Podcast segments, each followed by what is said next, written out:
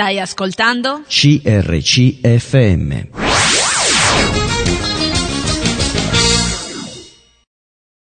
Buona giornata a tutti, buon martedì, grazie di essere con noi anche oggi. Riprendiamo il nostro discorso sulla riforma protestante, abbiamo parlato di Lutero. Nell'ultima trasmissione, per quanto riguarda questo argomento, abbiamo parlato della rivolta dei contadini tedeschi. Fame, povertà, penuria, difficoltà, carestia erano le condizioni dei contadini tedeschi alla fine del XV, inizio XVI secolo, che vedrà proprio una rivolta violenta dei contadini. Eh, condividendo le proteste luterane di quegli anni, un'insurrezione antifeudale che covava da diverso tempo insanguinò la maggior parte delle terre di lingua tedesca tra gli anni 1524-1526 Comunità di contadini organizzati in bande armate spesso slegate e distanti tra loro si ribellarono allo status quo, al prepotere della società feudale, contro l'oppressione religiosa, giuridica ed economica. La sommossa, iniziata nella primavera del 1524, si diffuse in poco tempo in quasi tutta la Germania, con eccezione della Baviera. Nei famosi dodici articoli i contadini della Svevia insistevano che le terre, la selvaggina, i boschi, dovevano appartenere a tutti, desiderando inoltre l'abolizione della servitù della gleba e delle tasse feudali e ehm, poter scegliere i propri rappresentanti. E a loro si unirono anche alcune città e parte della piccola borghesia. In Sassonia e in Turingia la rivolta fu particolarmente dura e si distinse anche eh, per eh, l'unione con gli anabattisti guidati dal predicatore Thomas Munzer, che sosteneva eh, che solo con la lotta si poteva realizzare la volontà divina. Questi contadini erano privi di una direzione militare, di una strategia coerente e si disperdevano qua e là saccheggiando e rubando senza accettare una battaglia campale, finché il 15 giugno del 1525 8.000 contadini della Turingia vennero circondati dalle armate unite del protestante Filippo d'Assia e del duca Giorgio di Sassonia cattolico. I principi inviarono un ultimatum in cui si prometteva ampia amnistia a condizione che venisse consegnato il falso profeta Munzer. I contadini rifiutarono e cominciò il massacro. La resistenza durò solo pochi minuti. 5.000 ribelli furono trucidati nei campi e nelle strade, 300 furono decapitati dopo un processo sommario davanti alla corte nella piazza del mercato. Munzer fu preso, processato, torturato e giustiziato. Altrove circa 18.000 erano caduti la settimana prima e in tutta la Germania quasi 100.000 uomini persero la loro vita in battaglia. Insomma, la rivolta dei contadini si concluse ovunque con un tragico fallimento e le loro condizioni peggiorarono.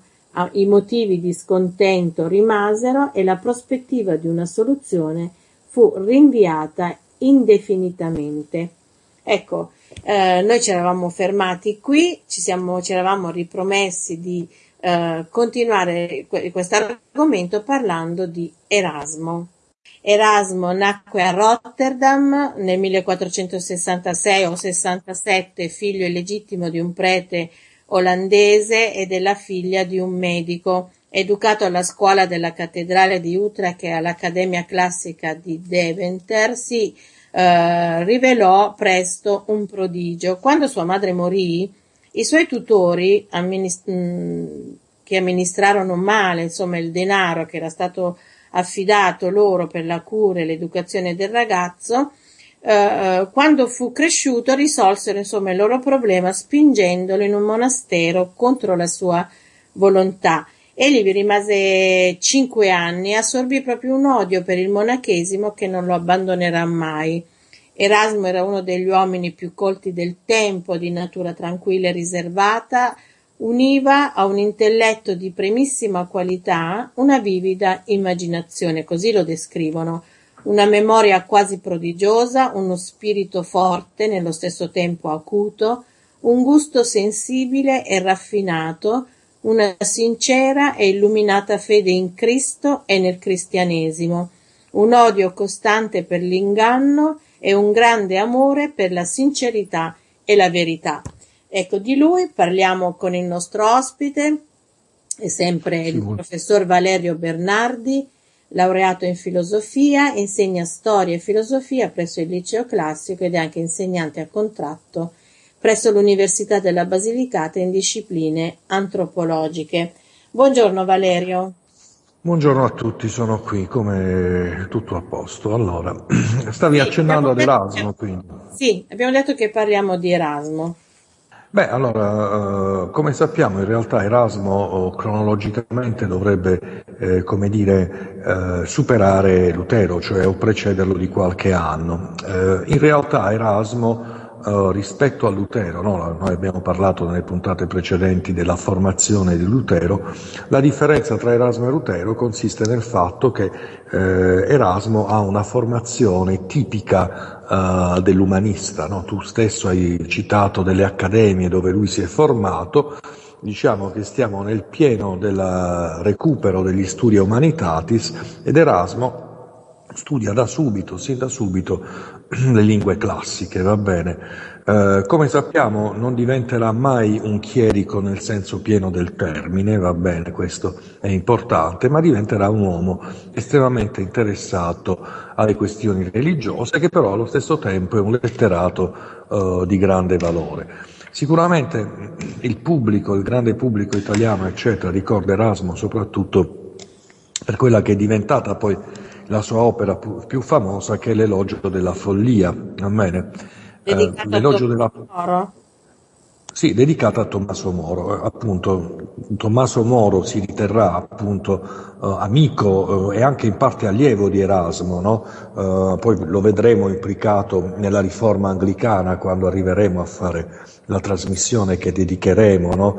a questa riforma e dobbiamo dire che Erasmo, eh, in questo elogio della follia, eh, prende essenzialmente due vie che per noi sono importanti. Intanto riprende la via della satira, che era un tipico eh, esempio eh, ripreso dalla letteratura classica, in particolare dalla letteratura latina. Per quanto ci riguarda, però, la cosa per noi importante che all'interno di questa satira in cui si elogia la, la pazzia, no? elogia se stessa, elogia i suoi lati positivi e negativi, c'è anche una serrata critica ai mali della Chiesa dell'epoca, va bene? In particolare diciamo al clero che in qualche modo veniva visto come un clero uh, fannullone, inoperoso, uh, corrotto e anche a una Chiesa che stava abusando sin troppo del suo potere. Quindi per certi versi, se noi leggessimo appunto l'Erasmo dell'elogio della follia, potremmo pensare che questo Erasmo è un Erasmo che anticipa per certi versi alcune delle tematiche che poi saranno presenti nella teologia protestante. Va bene? Ricordiamoci che l'elogio della follia è precedente alle opere eh, di Lutero, a quelle del 1520 che renderanno Lutero famoso diciamo in tutta Europa e quindi ha questa cosa. Sicuramente poi non dobbiamo dimenticare che però si tratta di uno stile da umanista, no? la satira non veniva usata dai monaci come poteva essere Lutero, ma era essa usata da coloro che appunto stavano recuperando, come dire, uh, le, uh, la letteratura latina, la letteratura greca, e anche su questo Erasmo in qualche modo darà un contributo molto notevole a Lutero. Diciamo insomma che la sua aspirazione più profonda era quella di poter favorire però una riforma pacifica no? della Chiesa. Sì, lui è, sicuramente era uh, un fautore, insomma, intanto di una riforma interna, va bene? Cioè, lui pensava che la Chiesa dovesse rimanere, tutto sommato, la Chiesa cattolica unita e che questa riforma si potesse fare in maniera graduale grazie anche al fatto che si erano riscoperti gli studi critici che avrebbero dovuto, come dire, far riacquistare una purezza in qualche modo al Vangelo e al messaggio della Chiesa. Non dobbiamo dimenticare, tu hai citato l'educazione di Erasmo, che Erasmo era stato educato all'interno di, questi, di queste scuole classiche e anche di questi monasteri dove in qualche modo era diffusa eh, questo movimento che era nato già nel 400 che si chiamava devozio moderna. Va bene? Che cos'è la devozio moderna? Era praticamente, intanto aveva un suo maestro che si chiamava Tommaso da Kempis, no? che aveva scritto questa imitazione di Cristo, che ancora oggi è un grande classico, e che in qualche modo cercava di portare eh, il cristianesimo, di far ritornare il cristianesimo che si era corrotto con le ricchezze, eccetera, a una purezza evangelica, leggendo direttamente il Vangelico. No? L'imitatio Christi voleva essere appunto un'imitazione del modello di, Cristi, a, di, del modello di Cristo anche come modello di vita. Quindi Erasmo, ovviamente questa devozio si chiamava moderna, è interessante anche questa scelta, ma in realtà era una devozio che voleva ritornare alle origini del Vangelo, contrapponendosi alla devozio popolare, molto presente nel tardo Medioevo, fatta di pellegrinaggi, reliquie, eccetera, e cercando una purezza nel Vangelo. In questo, voglio dire, si trattava di un qualcosa di totalmente differente rispetto a quello che si era fatto sino a quel momento.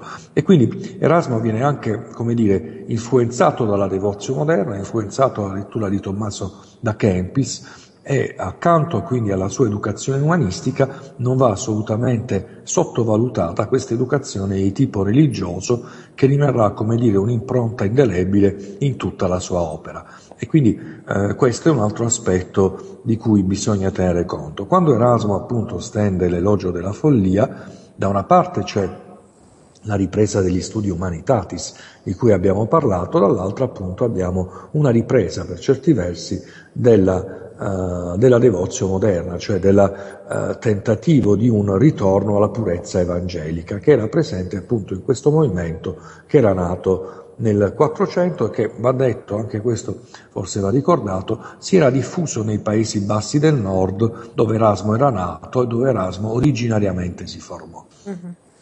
Però insomma eh, nel 524 no? sembra un po' tornare indietro, no? E, e mh, sembra, sembra, quasi che ehm, diventasse così un po' un, convers- uh, un conservatore, un reazionario. Sì, allora mm, bisogna intanto dire altre due cose e poi arriviamo anche al 1524. Non dobbiamo dimenticare che Erasmo, proprio in quanto scopritore e riscopritore della purezza del Vangelo, sarà il primo che pubblicherà un'edizione critica del Nuovo Testamento greco e che la famosa traduzione di Lutero, no, quella appunto che ha fondato la lingua tedesca, eccetera, si basa appunto poi su questo Nuovo Testamento greco di Erasmo. Nel 1524, anzi diciamo qualche anno prima, già nel 23 eh, potremmo dire, Erasmo si rende conto che eh, la riforma protestante stava prendendo una piega che sicuramente a lui non era gradita. Cioè, nel senso che eh, tu stesso hai ricordato, Erasmo avrebbe voluto avere una riforma pacifica, aveva influenzato anche alcuni esponenti della Chiesa Cattolica. Noi abbiamo ricordato prima Thomas More, però eh, non dobbiamo dimenticare tra, come dire, i fan di Erasmo, quelli che erano molto erasmani, il cardinale Reginald Paul, no? che era un cardinale della Chiesa che rimase all'interno della Chiesa Cattolica e che in qualche modo tentò di fare una riforma all'interno della Chiesa stessa, no? sulle idee di Erasmo. Erasmo riteneva a un certo punto invece l'idea della riforma protestante, la scomunica di Lutero, la scissione, eccetera, un qualcosa che fosse troppo forte e che in qualche modo rischiasse appunto eh, l'inizio di una conflittualità. Non dobbiamo dimenticare che un'altra delle opere erasmiane eh, che oggi va molto di moda anche in Italia è la Querula Pacis, cioè il lamento della pace, no? un altro monologo in cui si immagina la pace che parli a favore di se stessa e si lamenti del fatto che gli uomini si fanno continuamente la guerra. Allora possiamo capire che in una te- situazione di tensione all'interno dell'impero tedesco, colui che poi era stato anche in parte l'istitutore di Carlo V, non dobbiamo dimenticare anche questo, no? eh, Carlo V, l'imperatore che poi alla fine aveva chiamato Lutero a Worms, eccetera, aveva avuto Erasmo per almeno un certo periodo come suo precettore e Erasmo credeva fermamente nella possibilità che Carlo V potesse anche lui in qualche modo aiutare nella riforma della Chiesa. A questo punto torna indietro un po' sul cambiamento, non tanto sui cambiamenti, perché Erasmo rimane sempre un umanista che crede nella purezza del Vangelo, ma inizia a discettare eh, su una questione che a lui sembrava andasse, fosse minata soprattutto eh, dall'idea che Lutero stava portando avanti della giustificazione per fede. Ok, questione... Valerio, qui ci, ci fer- sulla giustificazione per fede ci fermiamo eh, okay. diamo spazio un, alla musica e ci risentiamo tra un po' e poi continuiamo su questo argomento. A dopo. Stai ascoltando? CRCFM.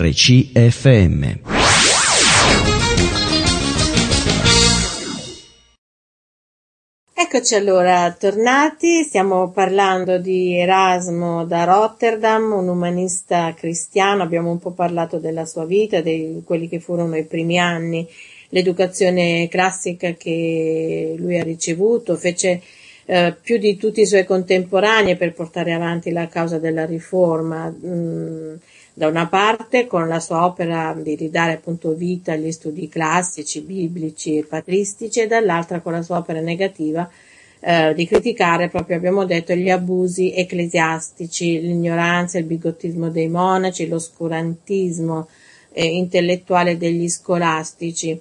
Abbiamo detto che è mm, l'autore dell'elogio della follia, eh, dedicato al suo amico Tommaso Moro, e poi abbiamo citato anche altre opere che, che lui ha scritto e siamo arrivati un po' a quello che cambia, ehm, sembra che torni indietro su quello che ha, che ha detto fino a questo momento. E eh, siamo arrivati alla cosiddetta eh, giustificazione, il problema della giustificazione con fede, per fede. Ne parliamo con Valerio Bernardi. Valerio. Sì, sono ancora qui. Allora, stiamo parlando appunto del fatto che a un certo punto Erasmo ritiene che eh, la questione della giustificazione per fede eh, minasse in parte la possibilità uh, umanistica va bene, dell'uomo. Non dobbiamo dimenticare che l'umanismo, ora noi lo conosciamo molto bene, tra l'altro perché siamo nella patria uh, dell'umanesimo del Rinascimento, aveva riportato una certa centralità dell'uomo. Uh, se leggiamo per esempio De Dignitate Hominis di Giovanni Pico della Mirandola, no? L'uomo comunque ha avuto da Dio la libertà di poter scegliere. Allora la questione su cui Erasmo ha dei dubbi, leggendo anche le opere che Lutero aveva scritto nel 1520 e probabilmente leggendo con molta attenzione anche la libertà del cristiano, che era stata una delle tre opere importanti che Lutero pubblica nel 1520, ritiene che la giustificazione per fede, così come insegnata da Lutero, possa minare la libertà dell'uomo e soprattutto il libero arbitrio. Ecco perché nel 1524, probabilmente anche eh, su suggerimento di alcuni dei riformatori all'interno della Chiesa Cattolica che non volevano in qualche modo un conflitto all'interno della Chiesa, ma volevano questa riforma, eh, eh, diciamo, moderata e pacifica, un po' come Erasmo, l'Erasmo scrive il eh, trattato sul libero arbitrio. In questo trattato Erasmo, eh, che comunque non è che torni indietro sugli abusi della Chiesa, però ritorna diciamo un po' indietro sulla questione della libertà dell'uomo, cioè Erasmo continua, ribadisce la centralità dell'essere umano nell'opera della salvezza, Dice di essere d'accordo con Lutero sino a un certo punto, sino a quando però non debba arrivare il momento della decisione. Questo momento della decisione, dell'accettazione o meno della salvezza, spetta unicamente all'uomo, va bene? Quindi Erasmo rientra, cioè, come dire, non confuta del tutto la giustificazione per, per, fede, però cerca di precisare un momento che secondo, secondo lui è un momento in cui l'uomo eh, rimane libero della propria scelta, ovvero libero di accettare Cristo o di non accettare Cristo. Attenzione, non si tratta tanto della libertà dal peccato originale. Erasmo non è, come dire, un pelagiano, no? che pensa che l'uomo in qualche modo possa uh, salvare se stesso imitando Cristo, anche se non dobbiamo dimenticare che la sua formazione era comunque quella che proveniva dalla profonda lettura della Imitatio Christi di Tommaso da Kempis, dove un po' questa idea eh, veniva fuori. Ma Erasmo soprattutto ritorna su questa cosa, sia perché come umanista difficilmente lui può accettare la totale come dire, passività dell'uomo, no? E allo stesso tempo ritiene che ci deve essere un processo all'interno del quale l'uomo sia assolutamente libero di scegliere. Quindi c'è una sorta di simul justus e peccator accettato, però questo c'è anche una certa dose di justus all'interno dell'idea di Erasmo. L'ultima decisione in qualche modo appartiene all'uomo. Insomma. Qualcuno dice insomma, che la debolezza della visione teologica di Erasmo derivava proprio da questa mancanza di visione realistica del peccato e che non fece mai sua la dottrina della grazia e della misericordia di Dio di cui parlava Agostino e poi lo stesso Lutero e, e poi in seguito altri, no? No, no, sì, siamo, sono d'accordo. Erasmo non è assolutamente un agostiniano, va bene? Cioè, nel senso, la dottrina della grazia di Agostino a lui umanista sembra per certi versi un'aberrazione. Il totale abbracciare questa dottrina da parte di Lutero per lui sembra inaccettabile, all'interno di una logica di riscoperta di centralità dell'uomo che per Erasmo rimane importante. Quindi non è mai riuscito in qualche modo, benché Erasmo sia, eh, lo dobbiamo ammettere, tu l'hai, l'hai accennato prima, un grande lettore della patristica e anche un grande lettore di Agostino, però non, ha, non è riuscito mai ad accettare questa dottrina agostiniana, ritiene la dottrina agostiniana troppo dura e forse troppo legata anche nella sua ottica uh, di umanista, come dire, a una devozio antiqua, cioè a una devozione che è troppo legata a una concezione dell'uomo troppo negativa. Non è un pessimista antropologico, benché apparentemente se uno leggesse Querula Pacis e, l'elogio della follia potrebbe sembrare che non abbia fiducia nelle capacità dell'uomo. Ecco perché talvolta noi parliamo di un passo indietro, perché nel trattato del libero arbitrio invece sembra che la centralità dell'agire umano sia stata per certi versi riabilitata. E questo sicuramente è una delle ambiguità uh, del pensiero di Erasmo, che va subito detto non è un pensiero sistematico e quindi anche il pensiero di Erasmo, un po' come quello di Lutero, al contrario di quello che poi potremo trovare in Calvino, in Calvino per esempio, è un pensiero dove sono, c'è anche un'evoluzione, c'è anche un andare avanti o per quanto ci riguarda potrebbe essere anche un andare indietro. Io penso che poi abbia agito all'interno anche dell'idea erasmiana una sorta di paura di una scissione della Chiesa. Del resto poi Erasmo non è che sia stato trattato benissimo dalla Chiesa cattolica, va bene?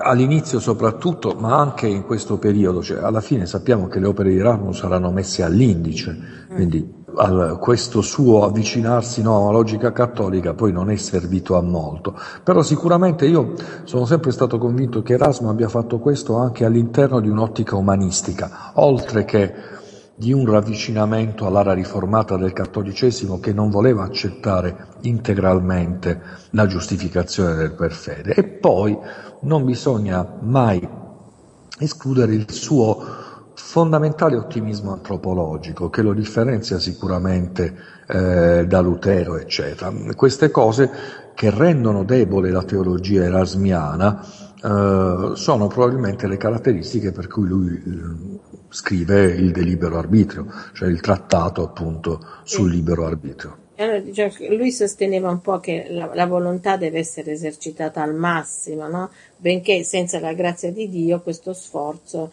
sia inefficace. Si faceva un po' questa domanda, possiamo tradurla in questo modo, dice che senso avrebbe esortare l'uomo al pentimento se poi questi non fossero... Non lo può fare da solo. Sì, fosse... ecco, oppure no?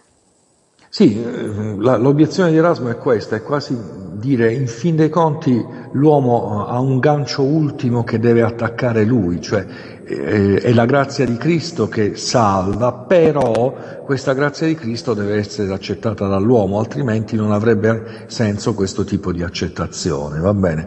Io ritengo che Erasmo abbia anche mh, oggi no, un po' anche gli studi su Lutero, lo dico, non abbia del tutto capito la libertà del cristiano di Lutero, cioè il trattato, cioè abbia frainteso alcuni aspetti e questo probabilmente lo, lo inquietava molto, in maniera molto particolare, eccetera. E anche questo per il motivo per cui ha tirato fuori questo trattato sul libero arbitrio che ovviamente no, ha subito dato atto eh, se io dovessi scegliere come bravura stilistica tra Lutero e Erasmo, no, da un punto di vista letterario, è indubbio che Erasmo è molto più raffinato no, eh. nello stile, eh, nell'esposizione, nella consecuzio del suo pensiero, anche nella limpidezza no, tipica dell'umanismo. Talvolta Lutero potrebbe sembrare in alcuni dei suoi brani, benché Lutero sia molto reci- no, deciso in quello che dice, un po' più involuto, eccetera. La superiorità stilistica di Erasmo è sicuramente questa. E va detto che Lutero in un primo momento aveva visto ad Erasmo con estremo rispetto, anche perché non bisogna dimenticare, veniva visto come verrà visto da tutti i riformati come una specie di progenitore, no? eh, di, eh, di una, una, persona che aveva iniziato a criticare apertamente la Chiesa. Allora Lutero probabilmente quando legge il delibero arbitrio lo legge anche come una specie di tradimento no? eh, che viene fatto da quello che doveva essere in qualche modo come dire, il padre nobile della riforma, no? colui che eh, avrebbe dato come dire, la pennellata autorevole degli studi umanistici. No? In questo sicuramente Lutero mm, non ci rimane bene quando legge Erasmo oh, e legge il Trattato del Libero. Aspetterà quasi un anno insomma, prima di rispondergli. Però volevo eh, fare una domanda. Sì, infatti ci aspetta un anno, sì. sì. Volevo farti prima una domanda, ma dietro a questo cambiamento di Erasmo, no? Eh, c'è stato qualcuno che lo ha spinto a, a cambiare un po' posizione oppure ha fatto tutto da solo? Beh, eh, questa è una questione molto discussa dagli storici. No? Eh, qualcuno afferma che ci, sia, ci, siano state delle pressioni, addirittura qualcuno dice che sia stato direttamente il Papa no? Nella disperazione di non riuscire a contrastare Erasmo, no? siamo ai tempi del secondo Papa Medici praticamente, no? Clemente VII, che insomma nella disperazione in qualche modo di non riuscire a trovare un, no, dire, un contraddittorio vincente eh, con Lutero, il Papa, benché a, al Papa non piacesse Erasmo, eh, chiede ad Erasmo per favore eh, pensaci tu, no? E questa è una prima, come dire, eh, soluzione che viene in qualche modo data. La seconda soluzione è quella che sia stata una pressione di Carlo V, che sicuramente conosceva personalmente Erasmo, eccetera. Di fatto noi nella, nella storia non abbiamo delle prove materiali, va bene? Siamo abbastanza sicuri che i riformatori come Paul, eh, lo stesso Thomas More, eh, diciamo l'ambiente eh, più riformato o più filo riforma della Chiesa Cattolica voleva che eh, venisse data una risposta, va bene? Su questo... Che Enrico VIII, i membri della corte inglese. E anche quello, sì, eh, voglio dire appunto Thomas More in questo caso, la corte inglese sembra che abbia agito eh, questa cosa. La corte inglese che come sappiamo in questo periodo era fortemente ostile a Lutero, va bene? Benché credesse che la Chiesa dovesse essere in qualche modo cambiata e riformata. Allora, eh, sicuramente Erasmo ha subito pressioni, va bene, questo è indubbio, probabilmente la corte inglese, forse lo stesso Papa, forse Carlo V, eccetera. Però eh, che le idee che sono eh, enunciate nel libero arbitrio siano le sue idee e non siano idee prezzolate, no? molto spesso nella polemica protestante si è detto hanno pagato Erasmo che era mm, molto spesso non sapeva come sbarcare il lunario, questo va detto, e lui ha scritto a pagamento prezzolato questo libro.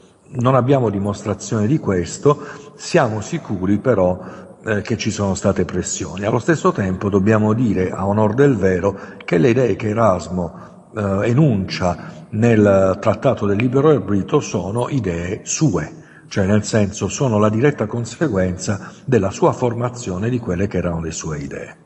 Va bene, allora ci fermiamo ancora una volta, ascoltiamo ancora un brano eh, musicale e poi eh, riprenderemo nostro, la nostra conversazione. Stai ascoltando? CRCFM.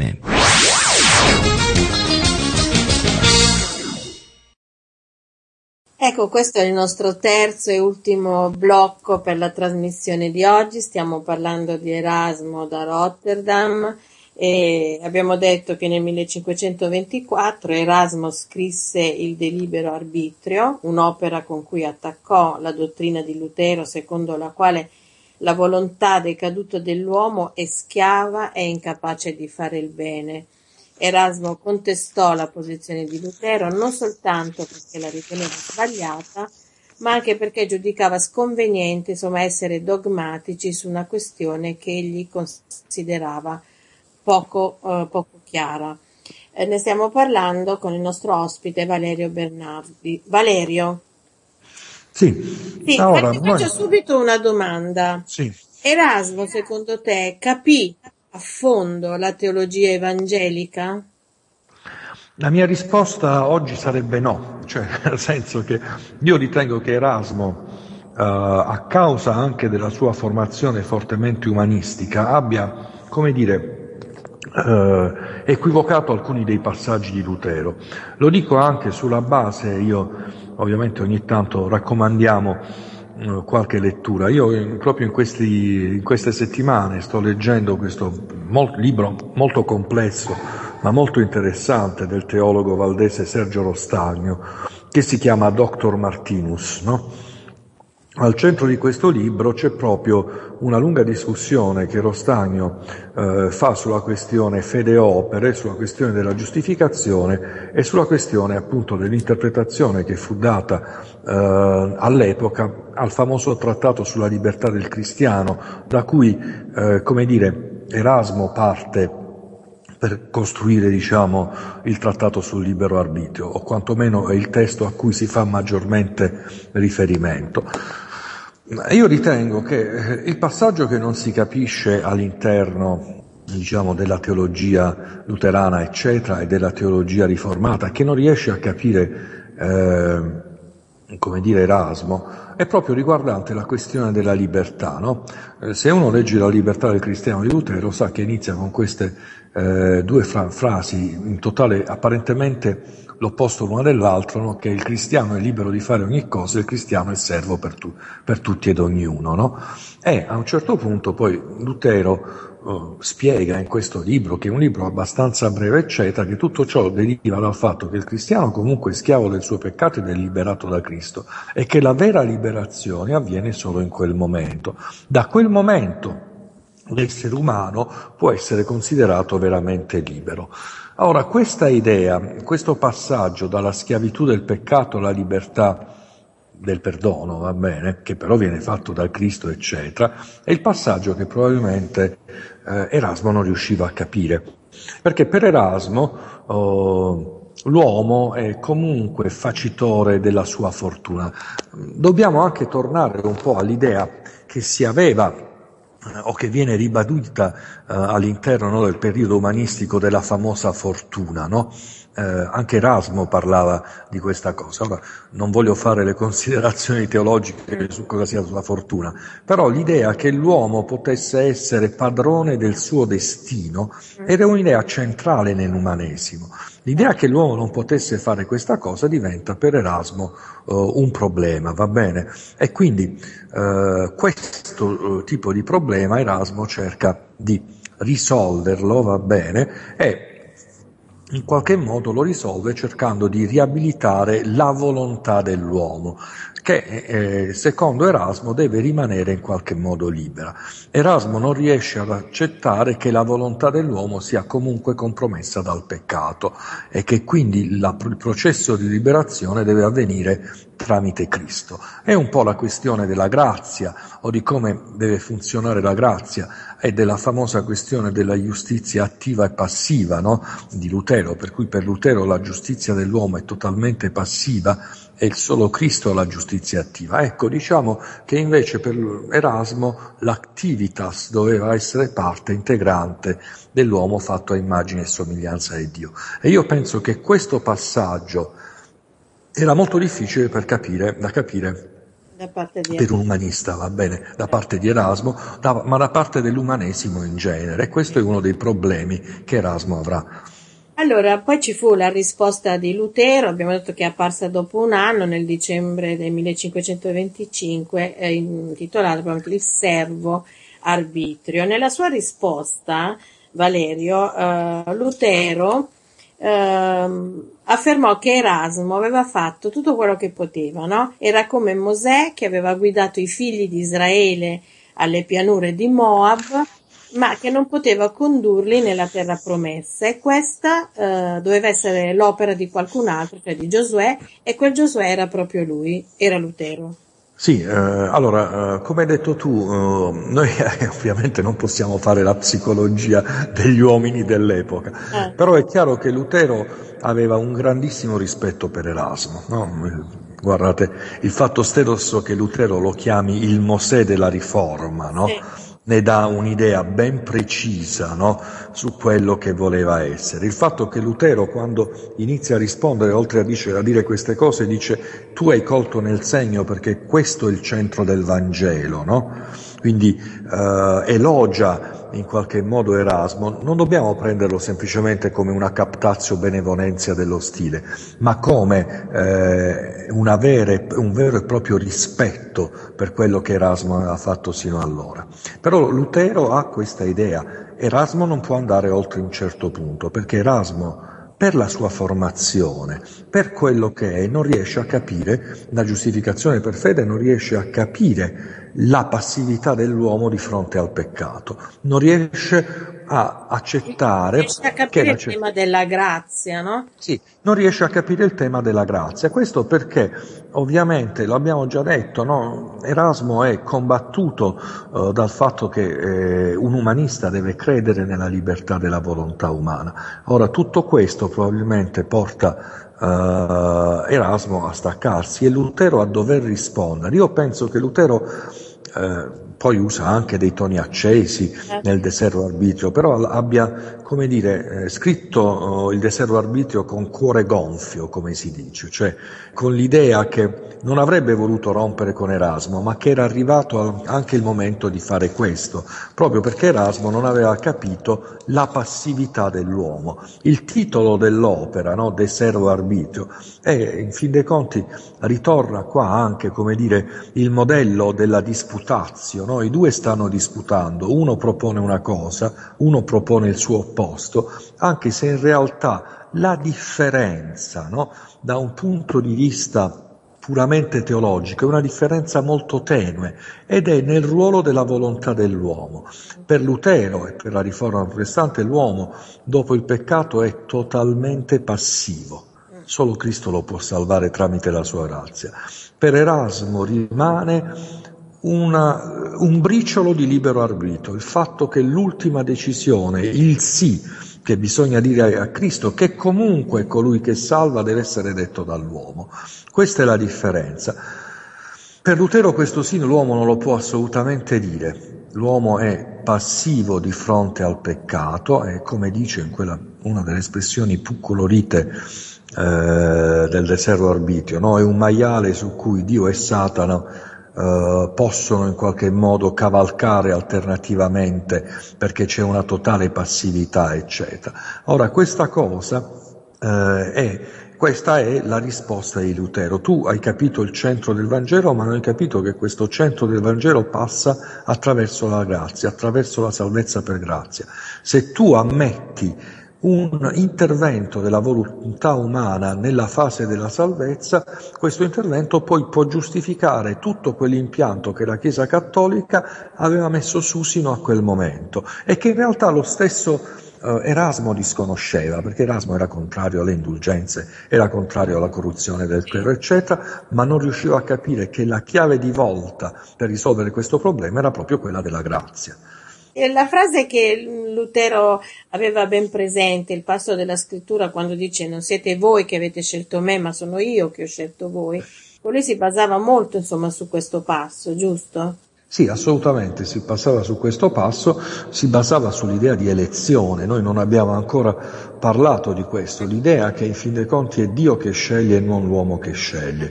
E questa idea di elezione era un'altra idea eh, a cui era, che Erasmo non riusciva ad accettare, cioè l'idea che è Dio che sceglie, va bene? E non ci può essere appunto una scelta da parte dell'uomo.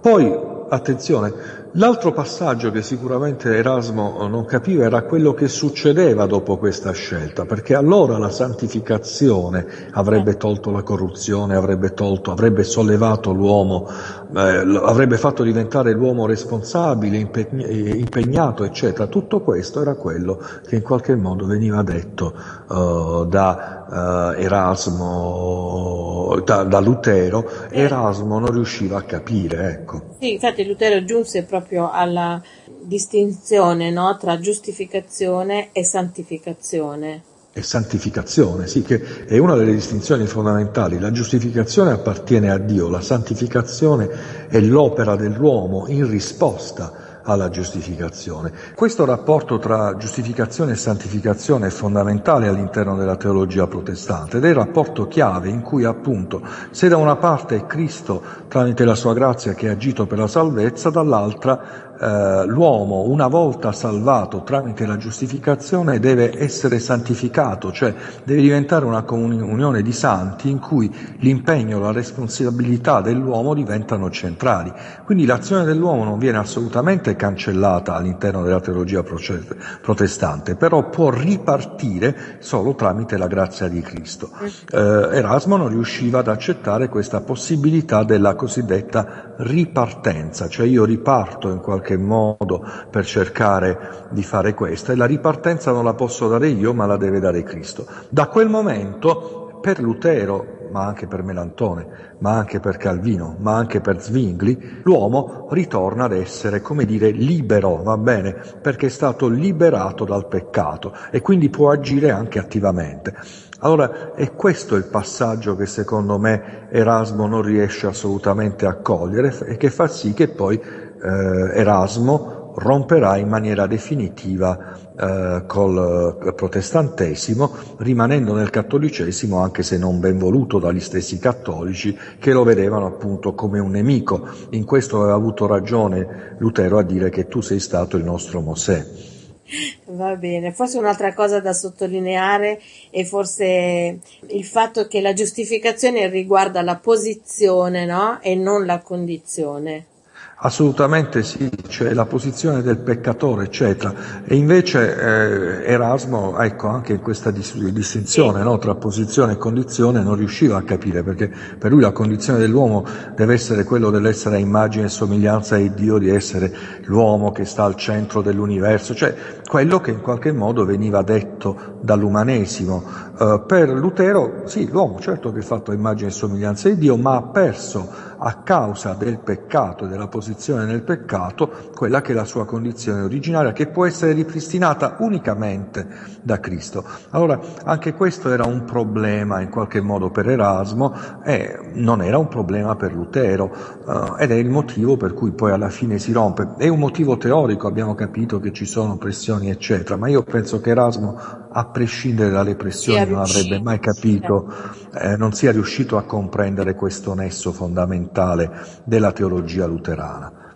E, insomma, qualcuno dice che lui era cieco di fronte alla dottrina della salvezza certo era... che era cieco, eh. era un umanista, eh. ecco, cioè, all'interno di una logica umanista quello che diceva Erasmo era assolutamente comprensibile, cioè, non si poteva andare oltre questo. Erasmo è un rivoluzionario per tante altre cose, la condanna, la, la ripresa della ricerca filologica per quanto riguarda la Bibbia, non solo per quanto riguarda i classici greci e latini, ha fatto delle cose enormi, eh, però allo stesso tempo rimane un limite che è un limite imprescindibile, insomma. Va bene Valerio, ci fermiamo qui oggi eh, per quanto riguarda la riforma insomma, protestante di Lutero e andremo avanti nelle prossime trasmissioni. Io intanto ti saluto. Un saluto a tutti voi. Ecco, saluto anche tutti voi che ci state ascoltando, vi auguro una buona giornata e vi do l'appuntamento a martedì prossimo.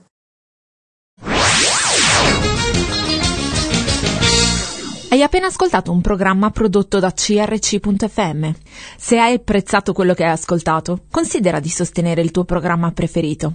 Visita il sito www.crc.fm e ricorda, il tuo sostegno è prezioso.